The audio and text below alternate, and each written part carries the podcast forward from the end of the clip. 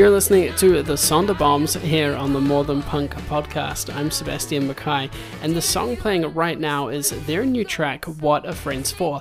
This week I'm chatting with singer songwriter Jimmy Wilkes about everything from Trumpian politics to raising minority voices, whether or not we should all be protest singers, and what the future of the band is now, and how they plan to take this thing to a full time job. Jimmy is joining me from her home in Ohio.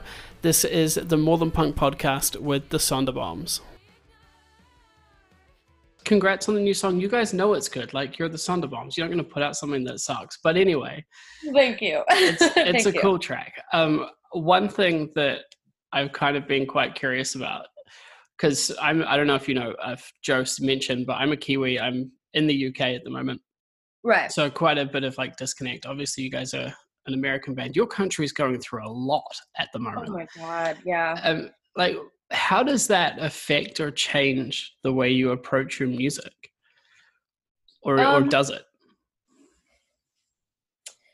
I think it definitely does. You know, um, this you know collection of songs that we have um, right now that we just you know finished recording and stuff. Um, most of those were written, you know, before like the pandemic.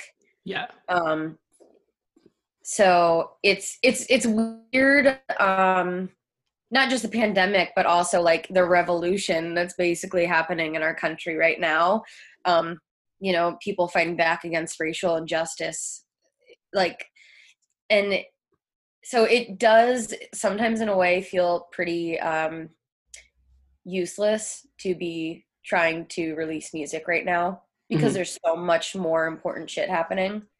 Um so yeah it, it feels a little uh futile sometimes.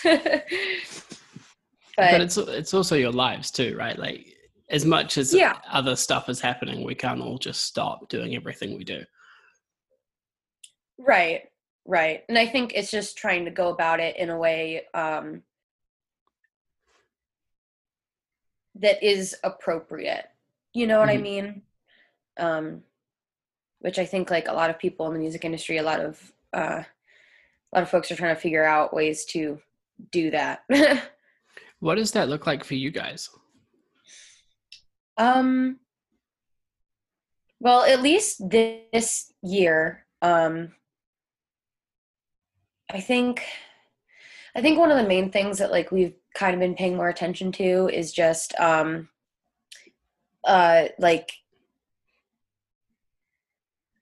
I guess uh holidays that are not, you know, for white people, obviously like like Juneteenth, um, which was something that I only learned about this year which um, is super disappointing because our school systems fail us constantly. Um, but also, you know, like Indigenous Peoples Day, which used to be Columbus Day. I say that with air quotes. um, but yeah, so like Indigenous Peoples Day, and I guess um, just being more conscious of those holidays and finding ways to like, you know, donate or put the spotlight on, you know, those like marginalized groups during those holidays instead of taking up that space for us you know which i think is it's um super important. Like that representation re- that representation is very important. Um and i think you know as white people we need to do as much as we can to support the marginalized groups especially in our country which is so fucked up right now. Yeah I mean, it's yeah. it's something else at the moment. Yeah. I what does it what does it look like for you in the UK to see I'm like I'm flipping the table, I'm asking you the question, but like it's gotta be um pretty weird, right? Like what is it what Yeah. do you think of that? Yeah, it's pretty weird. I think it's one of those really interesting situations where you almost think it's going to have more impact on the world than it ends up having, if that makes sense. Like Yeah. obviously it's a it's a huge thing for the US, right? Mhm. But I think that we had potentially assumed that the outcoming sort of ripples and waves would be a lot um would maybe create more of a fundamental shift than perhaps they have.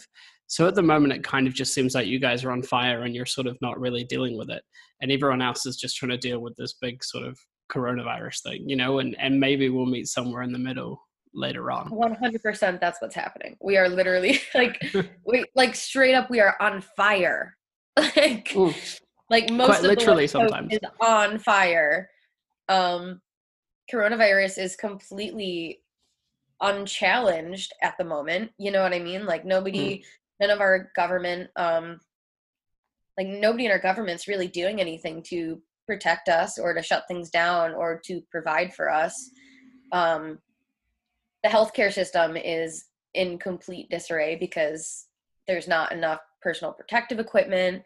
Um, there's not enough beds. Like, uh, in I, I uh, so I live out in like Cleveland in Ohio, mm-hmm. and um, Cleveland Clinic is like one of the best hospitals in the country. And I remember when coronavirus first hit, it was like there was no room. Like they they um they were building I think like a new like student uh like medical student building.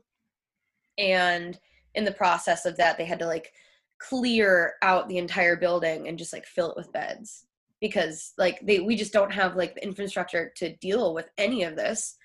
Um and our government, like our governor of Ohio was not, you know, he wasn't doing shit. At first, he shut things down, and it kind of seemed like, okay, maybe you're making a right decision for once because he's a very uh, conservative governor. He's like pro life, like mm-hmm. he, which I don't know why I'm saying pro life. He's anti abortion.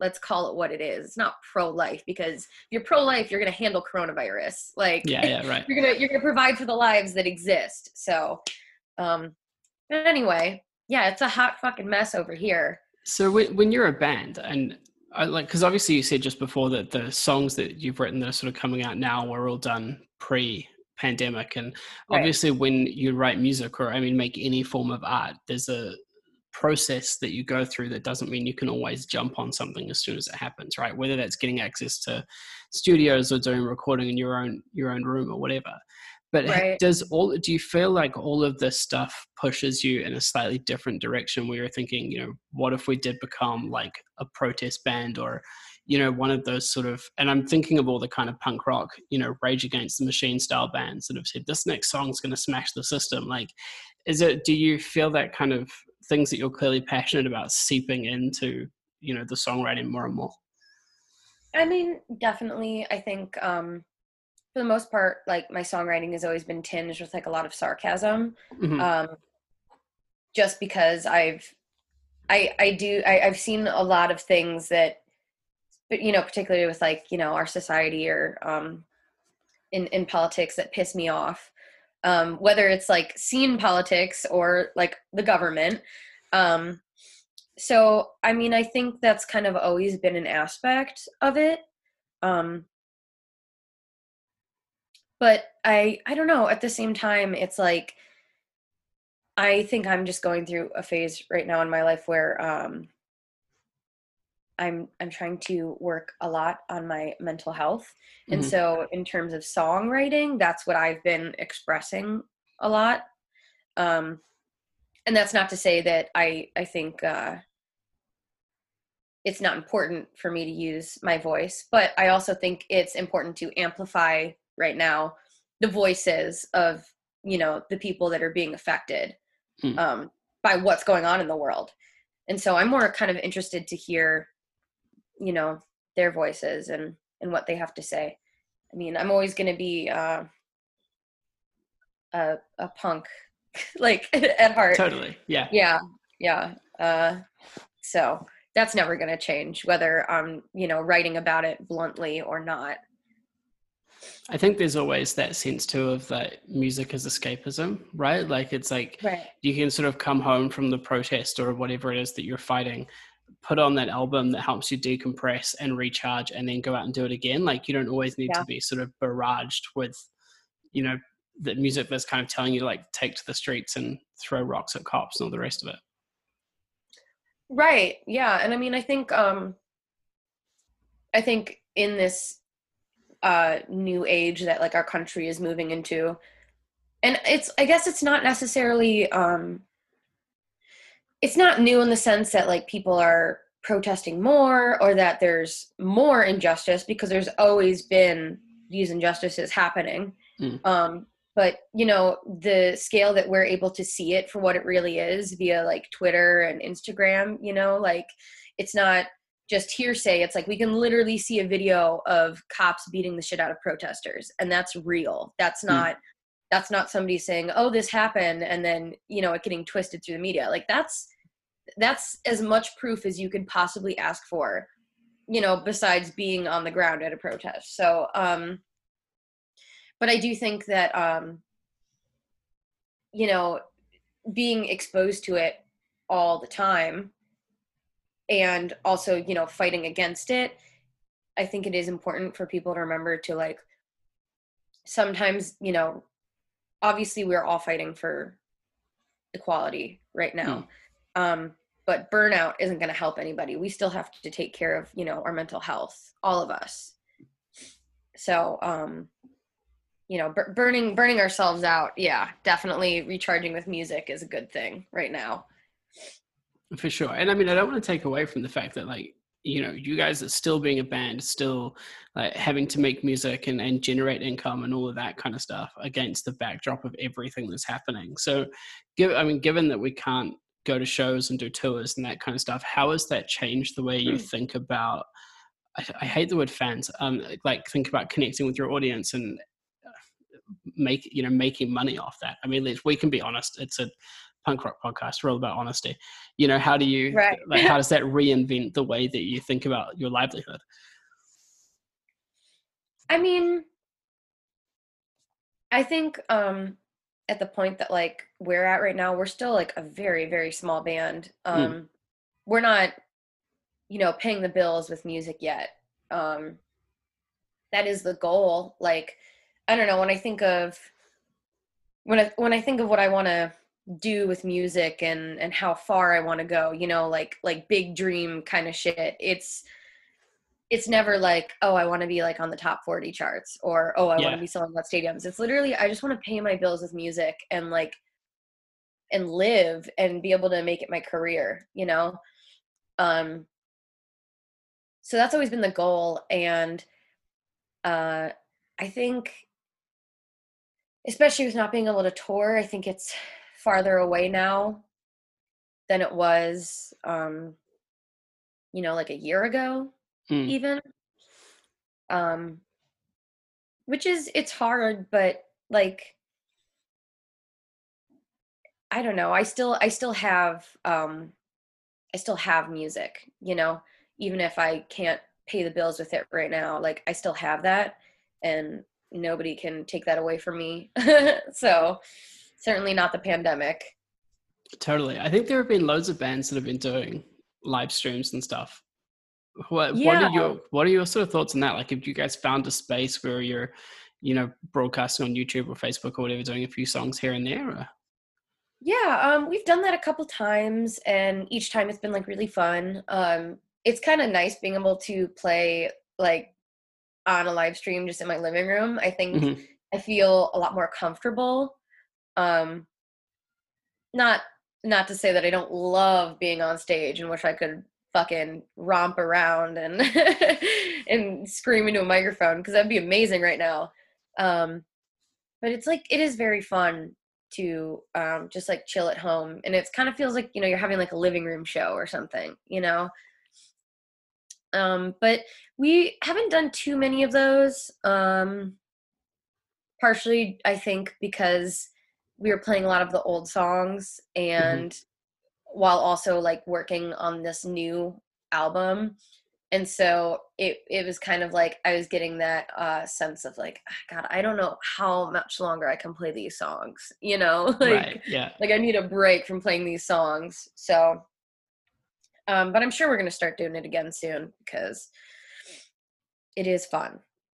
Yeah, it's it's a pretty cool thing. And I mean, speaking of like those older older songs, rather, how how long have you been playing those for? Like, what what's your kind of sense of I can play a song for this long, and then after three years, five years, I'm like, I don't want to sing that lyric ever again. um, hmm, I don't know I don't know if I'll ever get to the point where I don't ever want to sing that lyric ever again. But there's definitely a couple songs where I'm just like, like I like I love them for what they are, and they've served me well, and mm. they seem to have served other people well, which is rewarding. But um, there, you know, there are a couple songs where I'm just like, I can't wait until people forget about this song. um, but uh, I don't know. I think um, I'm trying to think. So we recorded our first album in like January or February of 2018. Mm-hmm. Um, and before that, we were kind of in the process of just like playing around locally, you know, gigging, that kind of thing. Um, and, you know, I think there's definitely it, like there's a lot of growth in that time when we were just like playing locally um where we wrote a bunch of songs and then we kind of just picked the ones that would be on the album, like the 10 best ones or the nine best songs that we had at the time.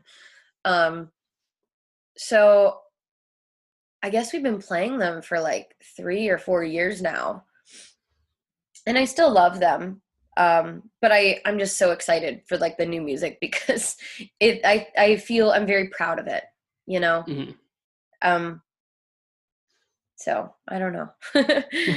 Because I think the thing that always gets me as a fan, it's like, and obviously everyone can relate to this, but we all have those songs that like trigger a memory or a feeling, right?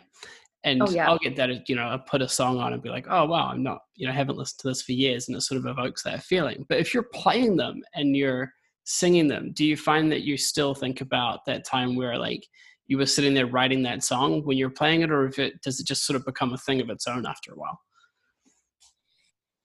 I think it kind of depends on the song. I think it depends even on the show, you mm-hmm. know? Um cuz for instance like I did uh I did like a solo tour last year um with this poet Neil Hilborn. We went like it was like kind of like almost a full US um but playing those songs solo it like like you said like uh it did feel almost like how it felt when I wrote them alone in my bedroom, you mm-hmm. know. Um and i was really able to like i think kind of dive into that feeling again head first um which was it was like really powerful for me like it, it felt it th- that but it was also very intense you know mm. um and i think sometimes when as an artist you write something super personal um you kind of build up like little uh, barricades or walls so that even if you're playing it live and it's a super personal song, you're able to kind of like compartmentalize how much it's going to affect you. Mm-hmm. And um, I think those barriers exist less when I'm playing solo than they do when I'm playing like with my band. Because even if I'm going to that like vulnerable space, like I'm surrounded by my bandmates, like my best friends, mm. and I have people in the crowd who know how I feel and they're singing, you know, back to me. Like, and that's so beautiful and very healing. So it kind of, it kind of depends on the show, honestly. Yeah, I so I've interviewed a lot of bands, but two of the things that stand out for me, um, I interviewed Carnifex once, um, okay. and their their singer was like, you know, every time I go on stage, I have to tell myself, don't forget the lyrics. And then on the flip side, I interviewed the guys from Kodaline, and he's like, you know, we play these songs every night and every time i get on stage i'm like just do not cry and i feel like there's sort of yeah. a like somewhere in between everyone kind of fits yeah totally i mean i def i cry i pretty much cry every time i play a show yeah almost yeah. almost every time i think there's only been a handful of times where like like i just had a really bad day and we had to play a show and i just couldn't like fully get into it mm-hmm. um so like kind of that like blockage but i mean for the most time for the most part yeah i, I cry every show.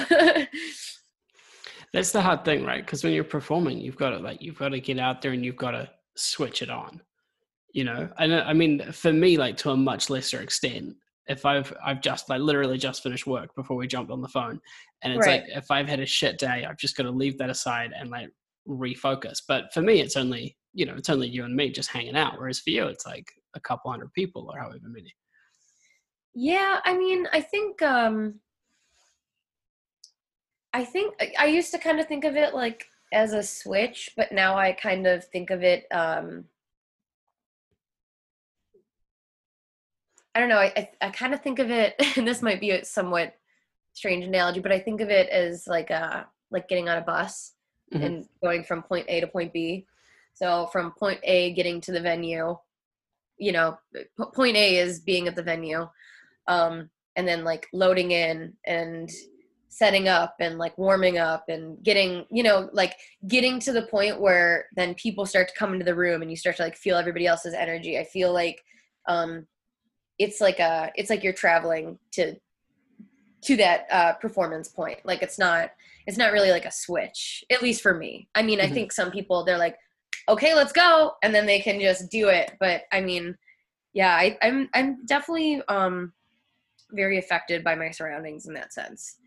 Um i mean i still have fun every time. Yeah totally. so yeah. uh but but yeah like i definitely i need that energy i think that's one of the funny things I think is when you talk to bands and stuff about what it's like, you know, playing shows and getting that energy and stuff. And sometimes people say to you, yeah, it's really hard and you've played, you know, 150 shows and you have one more to do and you don't want to get on stage or whatever. Oh, yeah. And it's like, but and then people kind of take it the wrong way and they're like well if it's that you know if it's like that don't do it you're like we're not we're not really saying that right? There's just that balance in between like being a being a human and and being a performer and sort of living those two lives i think.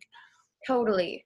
I mean yeah definitely. And i think um i think we've been lucky um that our um our listener base uh they're all such sweethearts. So like even if, you know, something happens at a show like like on stage for us, you know, like if we get like thrown out of whack or if um or if like I have like I mean there's there's been moments on stage where like I've uh I've gotten like so sucked into to the performance that I you know like I I'm like crying and I can't stop.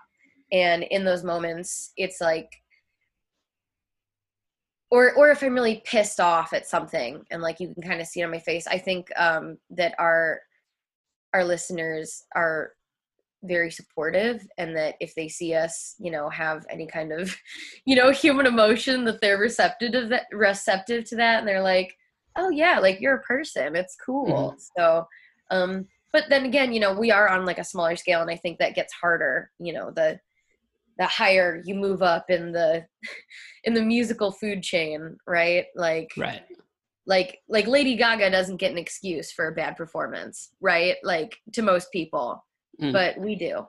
So i'm fine with that personally well, you still remember, like, and I guess this might be a recurring thing, but obviously when you're like small band, you're starting out, you come out of your, your bedroom and stuff, playing those songs and people start singing along and coming up to you after the shows and being like, oh, your song's done like this for me.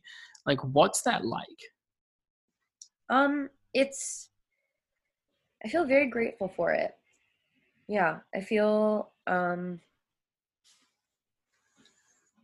I, I don't know necessarily if happy is the right word um but i yeah just i guess grateful like um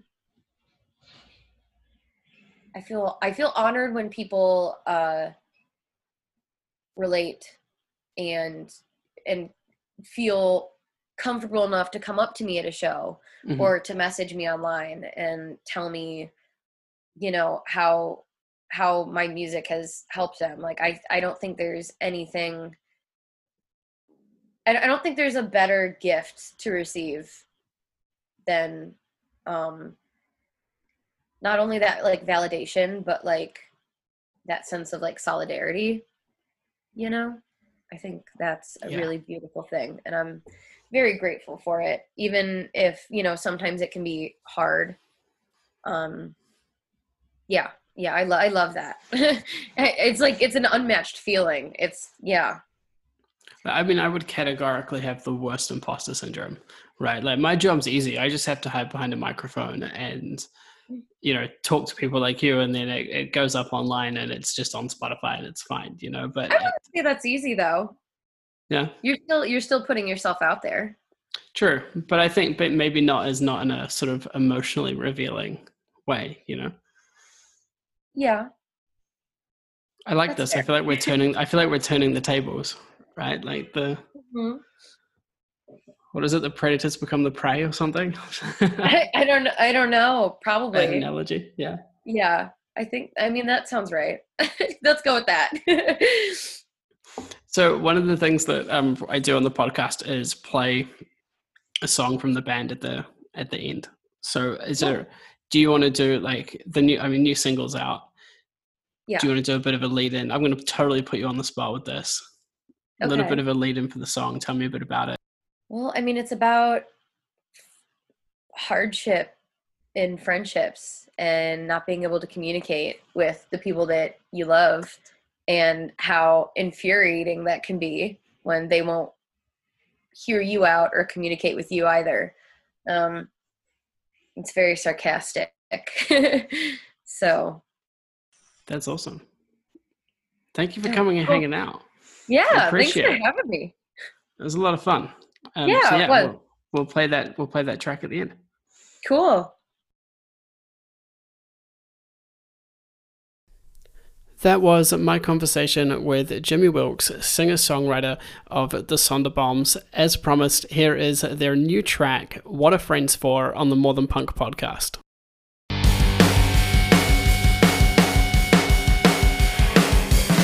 Before I left to you said you wanted